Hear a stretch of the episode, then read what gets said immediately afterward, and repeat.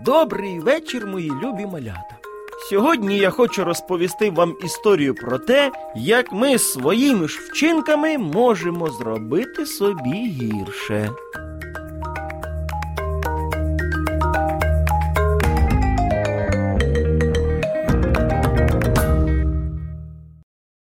Петрик жив у невеличкому містечку, де в нього було багато прибагато друзів. Дай мені лопатку погратись. Не дам, я сам нею граюсь. Так ти вже давно граєшся нею. Ну і що? Це моя лопатка. Ну і грайся, я пішов. І пішов наш Петрик. Пішовши додому, він зустрів своїх подружок, які грались в м'яча. Привіт, іди з нами гратись. Так, давай з нами гратись. Не хочу. Що сталося? Нічого, грайтесь самі. Ти якийсь дивний. І пішов наш Петрик далі. Ішов він, йшов, аж ось дійшов до місця, де грався ще один його друг. О, Петрику, привіт! Привіт. Чому ти такий засмучений? Та нічого, все добре.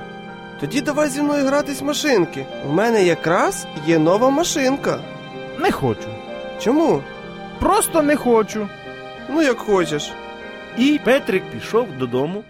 Синку, а чому ти не граєшся з усіма на вулиці? Не хочу. А що трапилось? Я образився на Марка, він мені не дав лопатку, хоч він і довго нею грався. А що не так з іншими? Я не хочу з ними гратись, в мене немає настрою. Але я бачу, що ти хочеш з ними гратись. Ні, не хочу. Я пам'ятаю, що вони також не завжди зі мною хотіли ділитися, тож нехай самі і граються. І кому ж ти гірше робиш ось таким своїм ставленням? Петрику не було що сказати мамі, адже він чудово розумів, що всі добрі, всі граються, а лише він сидить вдома і спостерігає за своїми друзями. Я б на твоєму місці пішла і погралася з друзями. Але ж я на них образився.